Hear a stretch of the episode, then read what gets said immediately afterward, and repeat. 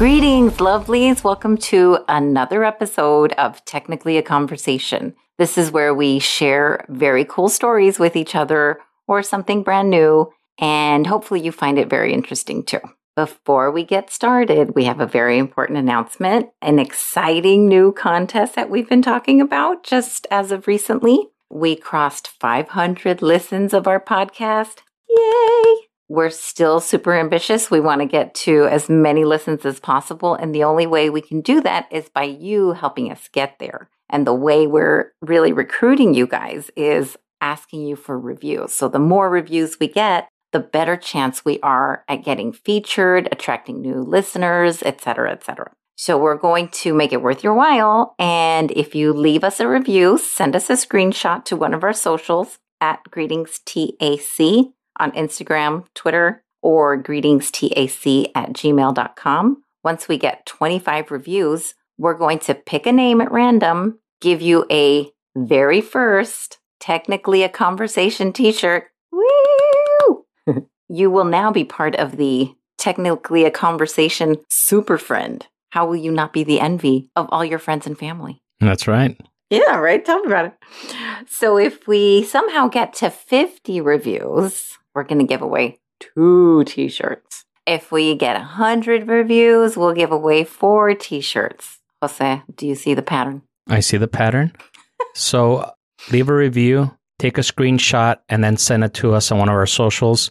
Uh, really, Instagram is the one that we're most active on. So if you just send us a, a DM with the screenshot, you're automatically in the running. That's all you need to do. Yes.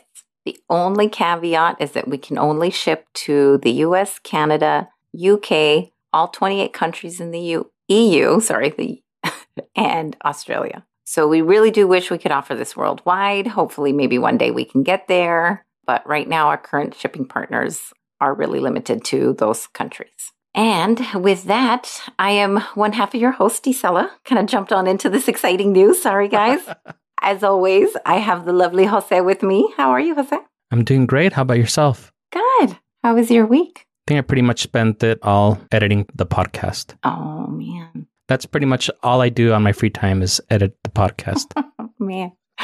Again, if I could bring you back in and out because I'm going to go to Phoenix this weekend, I totally would. But by the time it comes back, it's going to be all icky. yeah. But hopefully I'll be done with the three podcasts that I need to edit while you're gone. Maybe I can, maybe I could still at least get you a Slurpee or something. I know you wanted to kick off the show by shouting out a couple of super friends.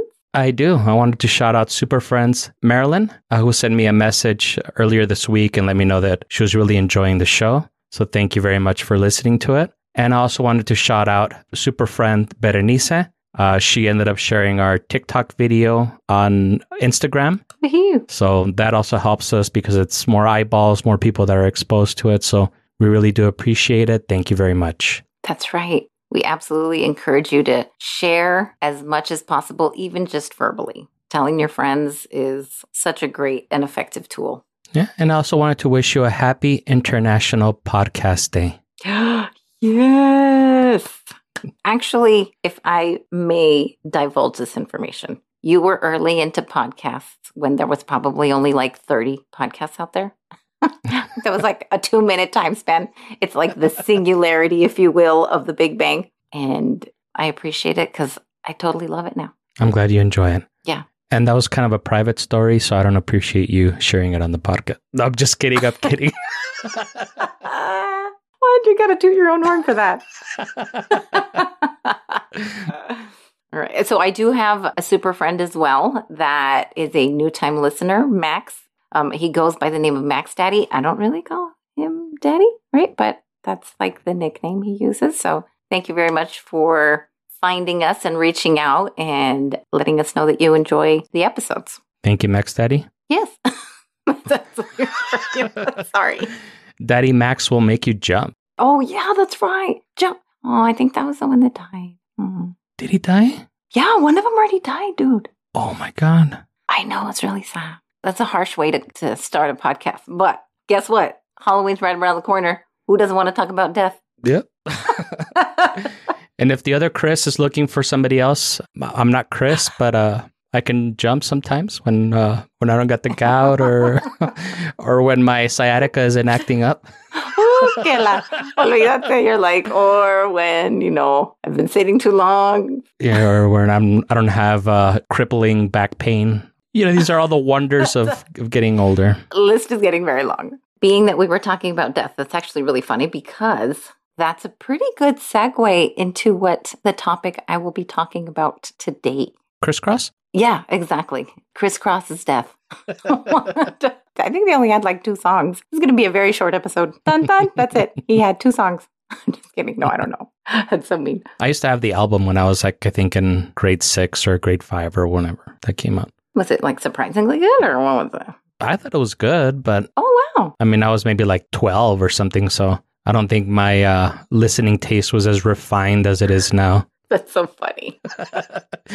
so refined. You only listen to death metal. I'm just kidding. That's not true. I listen to much more than that. I know. I'm so proud of you because you have like such a wide array. This is why road trips are fun. I normally like to start off by saying that I like death metal because that is normally what shocks people. So that's the goal is to shock people. No, because I actually do enjoy it. But usually people don't ex. Well, I mean, like when I, I guess because I go through phases where I have long hair and I have short hair. So when my hair is short, people are usually shocked that I like death metal. When my hair is long, it doesn't surprise people. That's the key. Because when you said that right now, I was like, but you look like very metal, which is also a compliment. That's a great compliment. I appreciate that. Dude, for real. So, if anything, now when your hair's long, you should probably shock people and be like, I listen to Tchaikovsky, Beethoven, Just Stone. John Stone. That's one of them. Actually, that that would be kind of weird.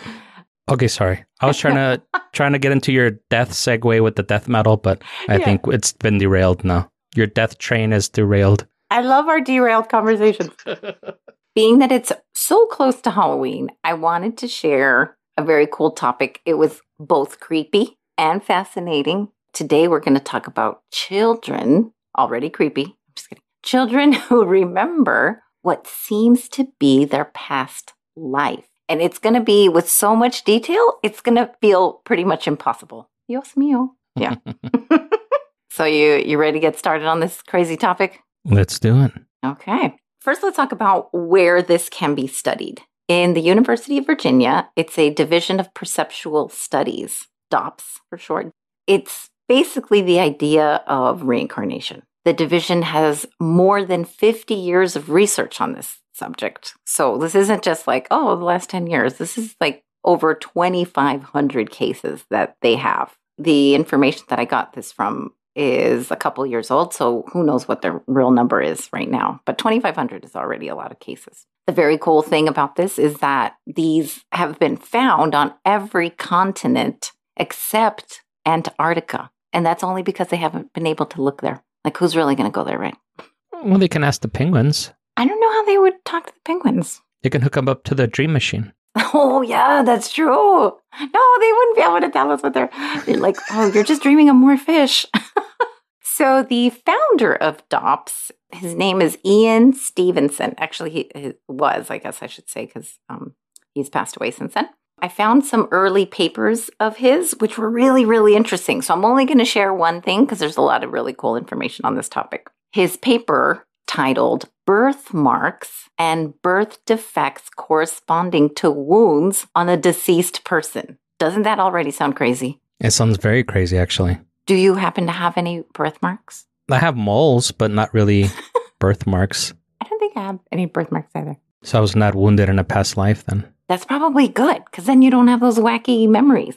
So, this paper stated that of the children who claim to remember their past lives, 35% of these children actually have birthmarks. And they believe that these are corresponding to the death of that prior life that they had. They were able to pull those post mortem reports, basically like an autopsy report, and guess how many of these did in fact correspond to the child's birthmarks? 100%. Very close. 90%.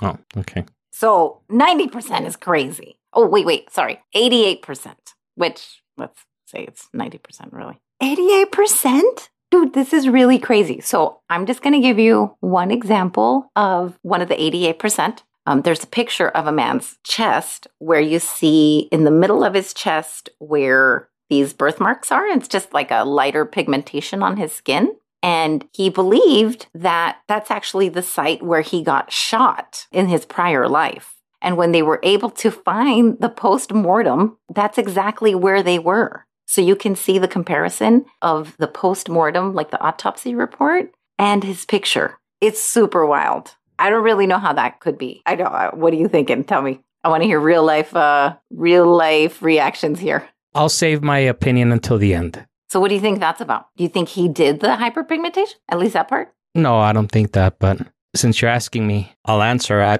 I'm a skeptic, so I don't believe none of that stuff. I think it's easy for me to say, oh, yeah, I have a, a birthmark on my arm. And if you want to find a result, you'll look through all the postmortems until you find somebody that was shot on the on the on the arm, the same place that my birthmark is, and say, "Oh yeah, that's that person." I would need to have like more concrete evidence. To quote Carl Sagan, extraordinary claims deserve extraordinary evidence. I'm curious to see what, what other evidence you have, but so far I'm not sold. What they'll do is they get the information first. So they can't just like, oh, I think my name was whatever. And then they're like, oh, yeah, no, my name was this. So they, they start off with the concrete names, how they died, what their memories are, and then they go see if they can verify them. We'll, we'll get into a little bit more of that. It's pretty exciting.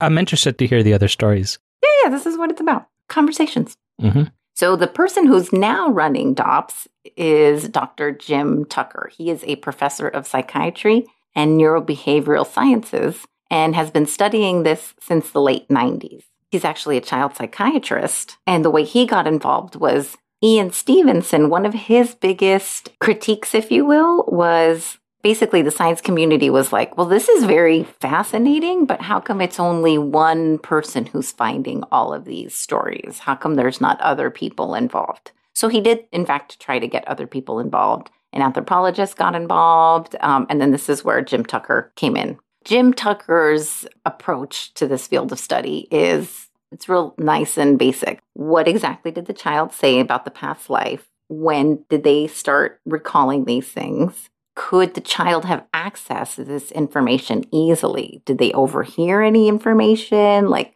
how could they have really absorbed this information? So, these are just like a couple of points of how he would analyze a child's claims. They really do want to try to legitimize it, and they've been published in the Journal of American Medical Association. That they call it JAMA for short, which is actually kind of badass.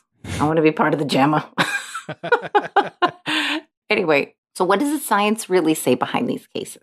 Once they got all the details, both solved and non solved, meaning things that could definitely verify with either the family or you know, some kind of documents, you know, maybe maybe like the autopsy reports, stuff like that. So they got all of their facts on all these cases and they plotted 200 variables. So variables like age of death, how they died, age of recollection, recollection of the first memories of the past life, et cetera, et cetera. They were trying to see what trends are coming out of all of these 200. So we're obviously not going to go into all of them, but we're going to talk about some of the interesting ones so, how did they die? 70% of these deaths, they died of unnatural causes. So, it's like murder, suicide, maybe they died in combat, accidents, etc. This is all the things you want to talk about during Halloween.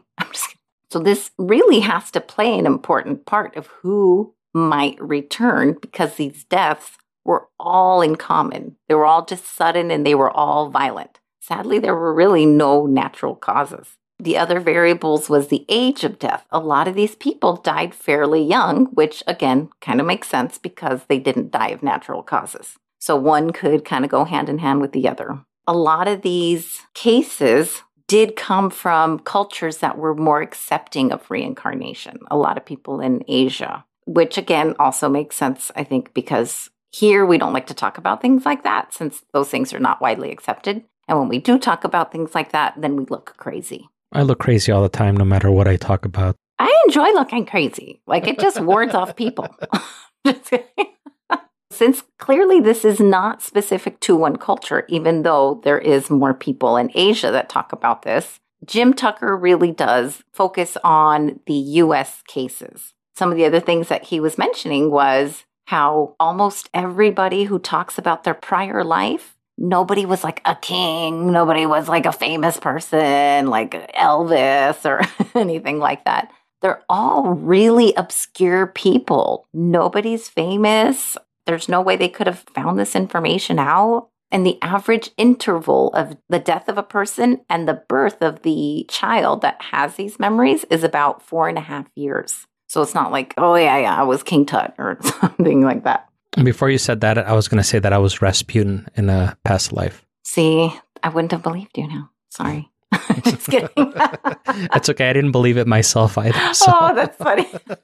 that's funny. So he also said that these kids will access these memories during like a car ride, after a bath. Both of these examples are when they're in a very relaxed state. Usually by the age of six or seven, the kids stop talking about their past lives and then they just kind of move on with their own lives. Instances where kids were able to identify places and people from their prior life is probably one of the more fascinating ones. There was one example that he talked about where it was a little kid and his paternal grandfather had died. The child's name is Sam Taylor. When Sam Taylor's dad was changing his diaper, Sam told his dad, When I was your age, I used to change your diapers. Uh, what? so the family didn't believe in reincarnation, so they didn't really understand what that was all about. And the mom, in fact, was the daughter of a Southern Baptist missionary. So, like, much less is she going to believe in reincarnation. But she did ask a bunch of questions, asked about siblings, and he got everything right. They never interacted, so he doesn't really know how he would get all of this information because this little boy was, was really young. Some of the more interesting facts that this kid gave was that he had a younger sister and she was murdered. The way the kid said it was she was murdered and she was turned into a fish. And they didn't even know that there was a younger sister, by the way.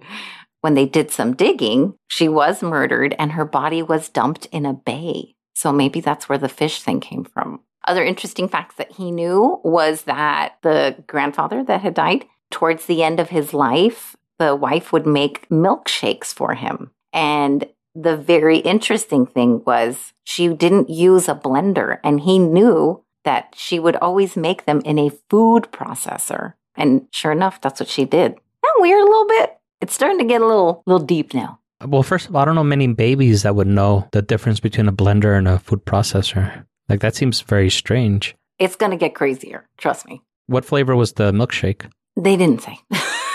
That's a great question. I was hoping it was strawberry. I like the strawberry ones.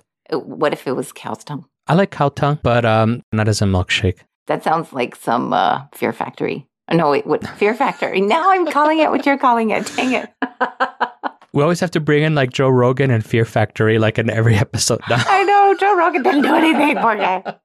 Sorry, Joe Rogan. We mean no disrespect to you and your ivermectin. I know. If anything, we totally admire all your podcast listener audience.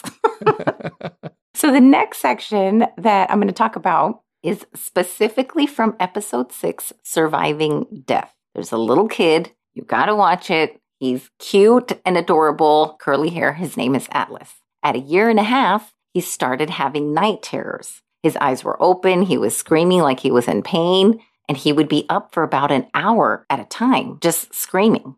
One day, when they were coming home during a drive, just like he said, he was about five years old, and he just kind of nonchalantly said, I miss when my mom took me to the playground. And so confused, the mom said, You mean me? You miss when I took you to the playground? And he said, No, my other mom. Dun, dun, dun. So she started thinking, well, well, maybe he's just being imaginative. So she went along with it and she started asking him other questions and said, Well, what was your name in this other family? And he said, My mommy's name was Washington, but my name is Jalen Robinson. Jose. He gave a full freaking name. That's pretty impressive. Yes. At this particular point in time, how are you feeling about this crazy story? I feel like uh, continue. Give me some more details. Okay, yes. He went on to say that when he was a child, someone killed me. Again, also falls in line with what Jim Tucker was talking about. murdered, right? Some kind of sudden death. So now she was really baffled. Like, okay, this is this is not normal, like playtime talk. She didn't know where he got the story from. So she actually started Googling since she got a full name. And sure enough, Jalen Robinson died in 2005. This kid, Atlas, was born in 2014. Jalen Robinson's mom, her last name was Washington. That's already really crazy. She didn't know who to turn to, so she found Jim Tucker when she did some Google searching about other children with past lives. Jim Tucker went to visit the family, and this is all part of the episode. So he does say that he starts from a point of skepticism and then he works his way from there. And being that children are two or three years old, they really wouldn't be exposed to like obscure people, much less full names like this. Jim took five sets of pictures one set was two pictures of playgrounds, and then two pictures of these ladies, two pictures of these men, their old home, and some other location. So basically, what was going on is he said, Oh, you mentioned that you would go to the playground. Do you remember the playground? And he would say, Yes. And then he goes, Oh, okay. And then he would pull these two and he would say, Which one was it? Do you remember? And he would point to it like super excited, very smiley. He did that each time do you want to guess how many he got right? All of them. You'll find out after these messages. I like that. Ooh, that's what we're going to do.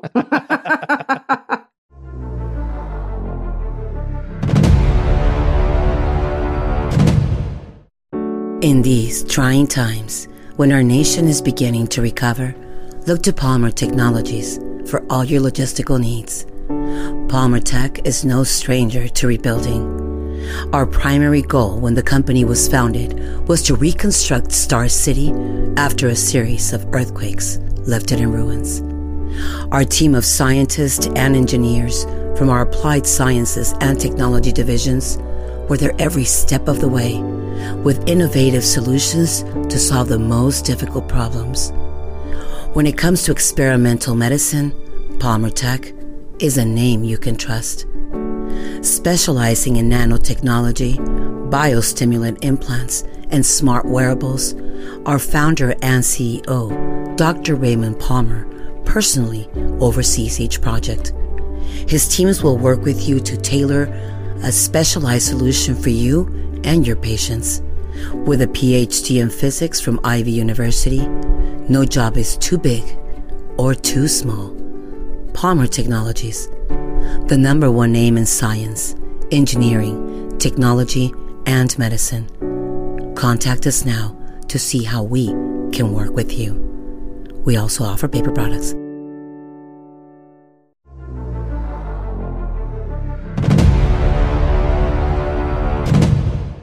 Was that not the longest commercial ever? Did that one seem longer than usual? it did, because now I'm curious to see how many of the facts he got right. Yes. You are correct. Ding, ding, ding.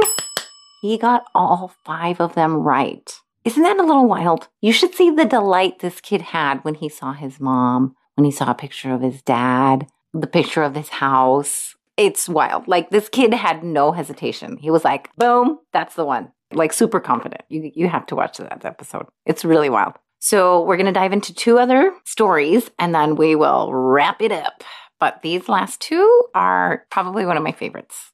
The story of Ryan Hammons. He has the most verified statements of Dr. Tucker's cases.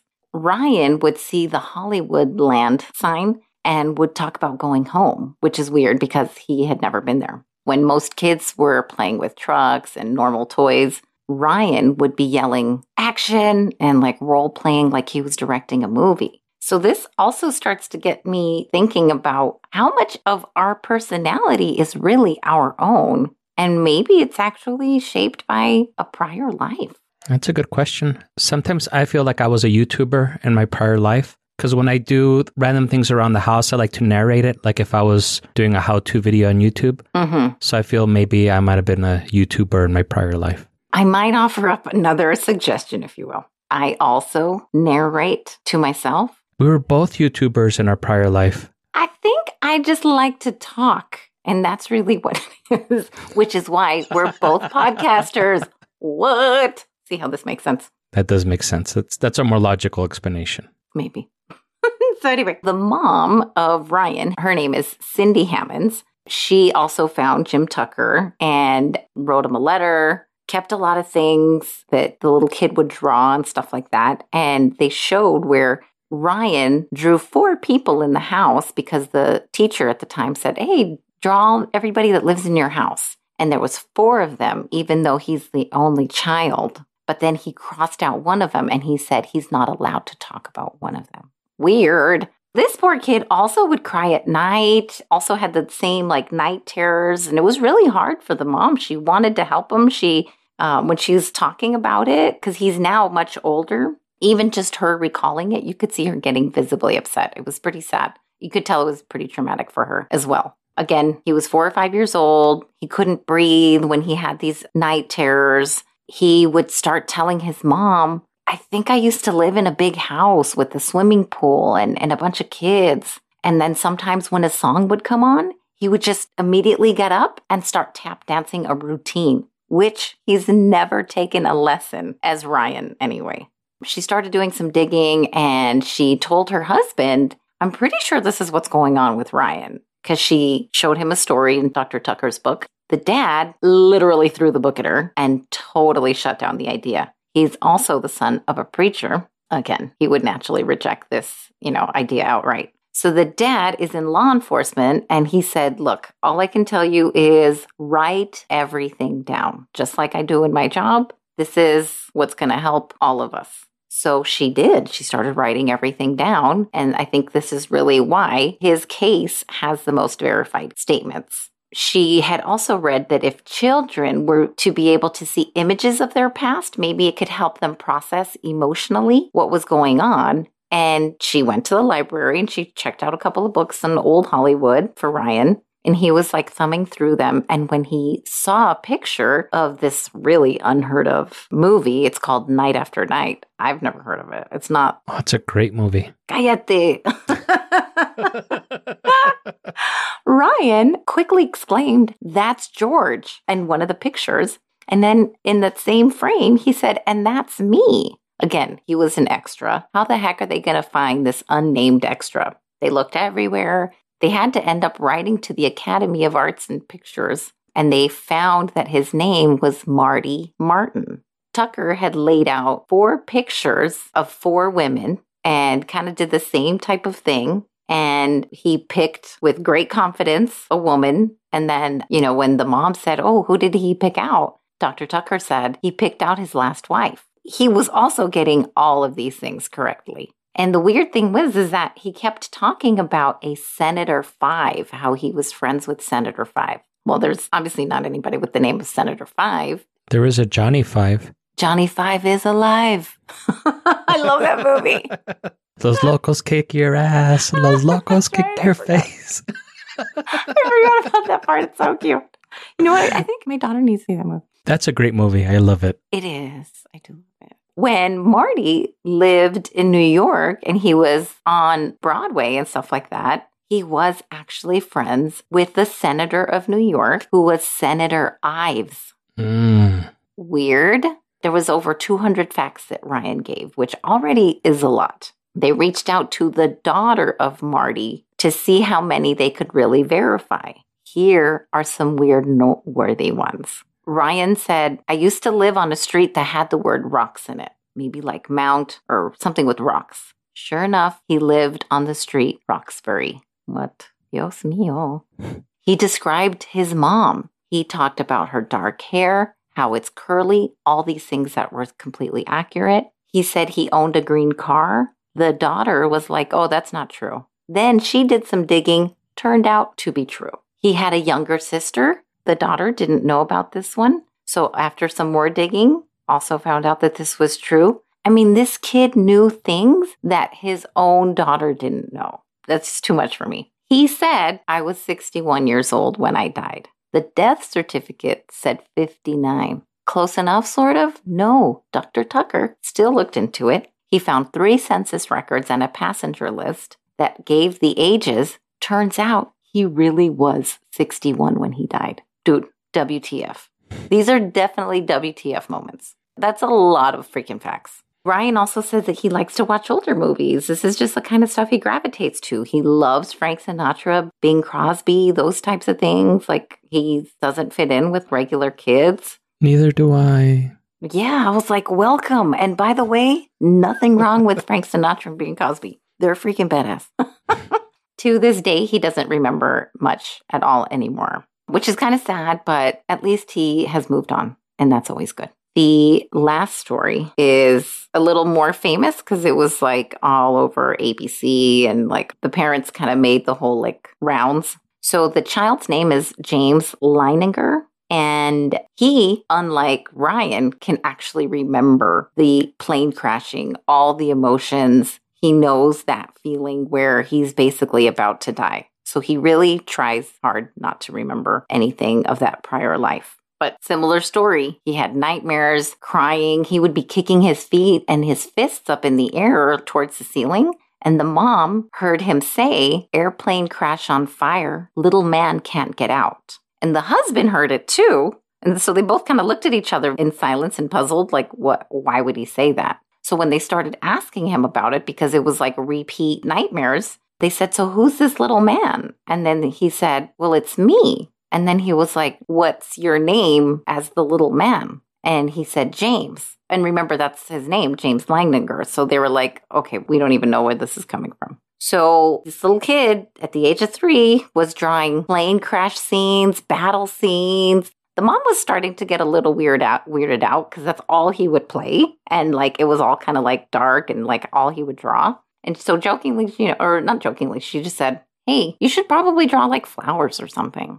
James drew another fighter jet scene, but below he added a flower patch, which is really cute. I thought you were gonna say he drew flowers at his gravestone or whatever his his, his grave. it's basically the same thing, yeah. so still not quite sure if that's what she meant, right? but he could go to an air museum and point out all the pieces on planes. He knew what they were called. He knew what they did. This kind of goes back to what we were talking about at the beginning. How would this little kid have this knowledge? Even his parents didn't have this knowledge. There's video of him around the age of four. He's going to airplane museums. He's looking and pointing, and it was just insane to see how much he knew about planes. He calmly told his mom how he was shot down and how he used to be a pilot, and that's how he died. As a mom, I don't know what I would do with that information. I'd be a little freaked out, right? Here's where I ask you what would you do? Let's say your nephew next year confides in you and tells you something like that. What would you tell him? That's a real tough one. yeah. Part of me says like anytime a kid is real passionate about something, they're gonna know all the facts. Like you ask any five year old about dinosaurs, and they'll go on at nauseum about dinosaurs, but it doesn't necessarily mean that they were alive 5,000 years ago when the dinosaurs roamed the earth with humans. No, I'm just kidding. That's totally not true, but. but I do know people that believe that. But I used to be into like crazy stuff when I was a little kid, and I could tell you like every single detail. At the same time, I do have a cousin that does suffer from mental illness. And I mean, he used to tell us the craziest things. Like he would tell us that uh, Mr. Miyagi used to come and train his dad to do karate. And I don't even think like Mr. Miyagi was dead at that time, but apparently his ghost would come and, and train my uncle. And I'm not going to go into more details just because uh, just in case one of these, you know, my cousin or his brother listens to it. I don't want to give too much information, but I mean, he would go into the craziest details about stuff. And, you know, maybe if it wasn't dismissed as just a child's hyperactive imagination, maybe he could have gotten treatment earlier. I don't, I don't know. You know, without having seen that Netflix show, it's hard for me to really give an opinion on it. I mean, I can tell you that it's very interesting. And even though I'm a skeptic, I love all paranormal and all super weird stuff like that. I love it. I enjoy hearing about it. I mean, whether I believe it or not, that's a different story, but it's certainly very interesting. It definitely makes for crazy conversation, for sure. But when this kid's four years old, I mean, he doesn't know how to read. I'm sure you knew a lot about the topic because you could learn about it. I think at the age of like three, four, when they're like telling you all this stuff and they don't know how to read, I think that's a little bit different. That's the difference, I think, for me. Like once you can learn and Google, all, all bets are off. Like, nah, it's very hard for me to believe that. No, it is definitely very interesting. And it would be something I would be interested in watching. No, you. I think you should. I mean, it was like I don't, I don't know if it was an hour, but it was it was a short one. All the drawings for this kid James, the nightmares, and the play where he would basically crash all his planes into a coffee table and stuff like that. Those things are all signs of a traumatized child. But the weird thing was was he actually didn't truly experience any trauma. He just had all the symptoms. When he was starting to get older and he could write, he would sign his name James 3. When his mom would ask him why he added the, the number 3, and he would say, Because I'm the third one. And so the grandma, James's grandma, was actually the first one to say, maybe he's remembering a past life. And she was like, no, no. And even the husband was like, no, not in this house. Like he was very like, no, no, no. The pattern that I caught was like the men just like shut that shit down. But as the dad started talking to the son more, he would say, like, so who shot you down? He was trying to get details. And so the son was like, the Japanese, like all just very matter of factly. And then he would say, Well, how do you know it was the Japanese? And then he would say, Well, because the big red sun on the flag. And again, this kid was too young to know about flags. They hadn't even gotten into those things to learn about them yet. So it was already kind of weird where he would get that information about flags. James also mentioned that his plane came from a boat. He gave the name. He said Natoma. No one's ever heard of the Natoma in his family. So the dad bought a book called The Battle of Iwo Jima, and he was kind of flipping through it. He was reading it. And one of the times that James was coming over and like looking, there was a map of Iwo Jima. And then he quickly pointed and was like, oh, that's where my plane was shot down. So then now the dad's like, okay, well, this is definitely the place. So then he starts Googling and Googling. He said somewhere down like hit 400. Like he said he would just spend hours and hours just trying to find more information about the Natoma, whatever this Natoma was. So he came across a report for the USS Natoma Bay ship, and it had been, in fact, stationed at Iwo Jima. At this point, now the dad's really starting to believe more, and he says, You know what? I'm just going to keep a timeline of everything that my son says. On the episode, you see this giant, almost like an easel of like just papers, and he's just like scribbling things. And you see one entry March 7th, 2005, where his son describes how to make napalm bombs. And it shows what to mix, what kind of gel. This is, again, stuff that there's no way any six year old would know. Yeah, I was nine when I learned how to make napalm, so he definitely knew before me. That's already creepy. Um, we got to rethink this friendship. the dad ended up finding out that there was a Natoma Bay reunion. So they went he learned that there was one pilot that was killed from that squadron. And that pilot's name? James 3. James M. Houston. That would, in fact, make this child the third James. You got the dad, you've got this James guy, pilot, and now the little boy. Dios mío. Very interesting. This leads me to my embedded Spanish lesson before you get to that, I want to know what your opinion is since I already was the Debbie Downer and, and kind of gave you my opinion. W- what's your opinion on this? I also started with the point of skepticism. I need to be convinced. I don't care how cute that kid is. I need to know that they knew things that there is no way he could have overheard, he could have seen in a movie, those types of things the stories that I have read and the pictures that I've seen and like these published papers and stuff like that, it's so compelling. It really makes me want to believe that there is reincarnation. And especially because my grandma just passed away, I think about how maybe her energy really is out there somewhere, whether it's in a different person. I personally don't think so, but I do believe these stories. I think they're freaking fascinating. That they are. And I'm sorry, I didn't mean to cut off your your Spanish lesson, but I wanted to know how you felt about it. Yes, no, no, no, that's okay. The short impromptu embedded Spanish lesson was just Dios mío because I've been using that a lot right now, and it just basically translates to my God. And in this case, very useful. So moving on, they located the pilot James Huston's or Houston's family, and they contacted the sister, and he knew her name right away and they knew all the things that they used to play when they were kids This is not prompted by the sister. And the sister believed him right away. She was like, I really do believe that he's my brother reincarnated. It was very no ifs, ands, or buts, this,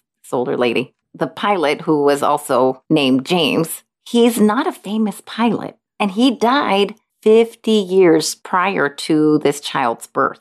The pilot was from Pennsylvania, the child's from Louisiana. All these things, it's too much of a coincidence that he would know all of this stuff. There's no way he would know this. In order to kind of get over and bring closure, the whole family took a vacation to Japan and they sailed out to as close as they could possibly estimate where, you know, his plane was shot down. And the mom explained this is time to let James Houston go. And he cried and cried. There's video of him crying and crying. Older James, now that they're interviewing him, he said that he really felt like he released something really, really heavy. So as soon as he came back ashore, he felt lighter. He felt like just like a different, like more happy kid. On that note, what great parents did this little kid have? First of all, my story would have ended right after I said, Hey, mom, I think I was a pilot in my previous life. I think my mom would have been like, Sounds like you got a lot of time on your hands to make all these tonterias up. Go vacuum, you know? I would have definitely gotten a cachetada probably if I came up with that. This is just our loving moms. so I don't even think they would much less take me to Japan for freaking closure. you kidding me? That's really awesome, parents that one was was really fascinating. I, I thought it was really cool. And coincidentally, this kid seems to be a really great mechanic. That concludes the last story. Let's hear your, your final thoughts after you've heard all these crazy. Uh, which which story was the most compelling? Probably the last one, just because it had the most amount of facts. Oh, really? Not the one with the most verified facts? Oh, I, th- I thought this last one was the one that had the most verified facts. It was the Hollywood kid, but that guy doesn't remember. I think it's interesting that this guy remembers. I think since this this was the last one that I heard, it stands out more. yeah. Well, this was a little bit of a, a longer one, but congratulations, lovelies. You've done it again. You've learned something brand new and creepy. Um, so hopefully you get to share some new information with others. You know, this is going to make a cool water cooler talk. And uh, I know it's going to make you look a little nutty, but who doesn't want to look nutty during Halloween? I look nutty, just normal. so thank you for joining us on another conversation and hope that you join us again next week. You know where to find us. Please reach out, follow us on TikTok, Twitter, Instagram at greetings TAC, or you can email us at greetingstac at gmail.com or leave us a voicemail. We want to hear your cool voices at 915 317 6669. If you have a creepy story to share with us. My name is Rasputin. I died by drowning. I don't want to go back to Russia. Cállate.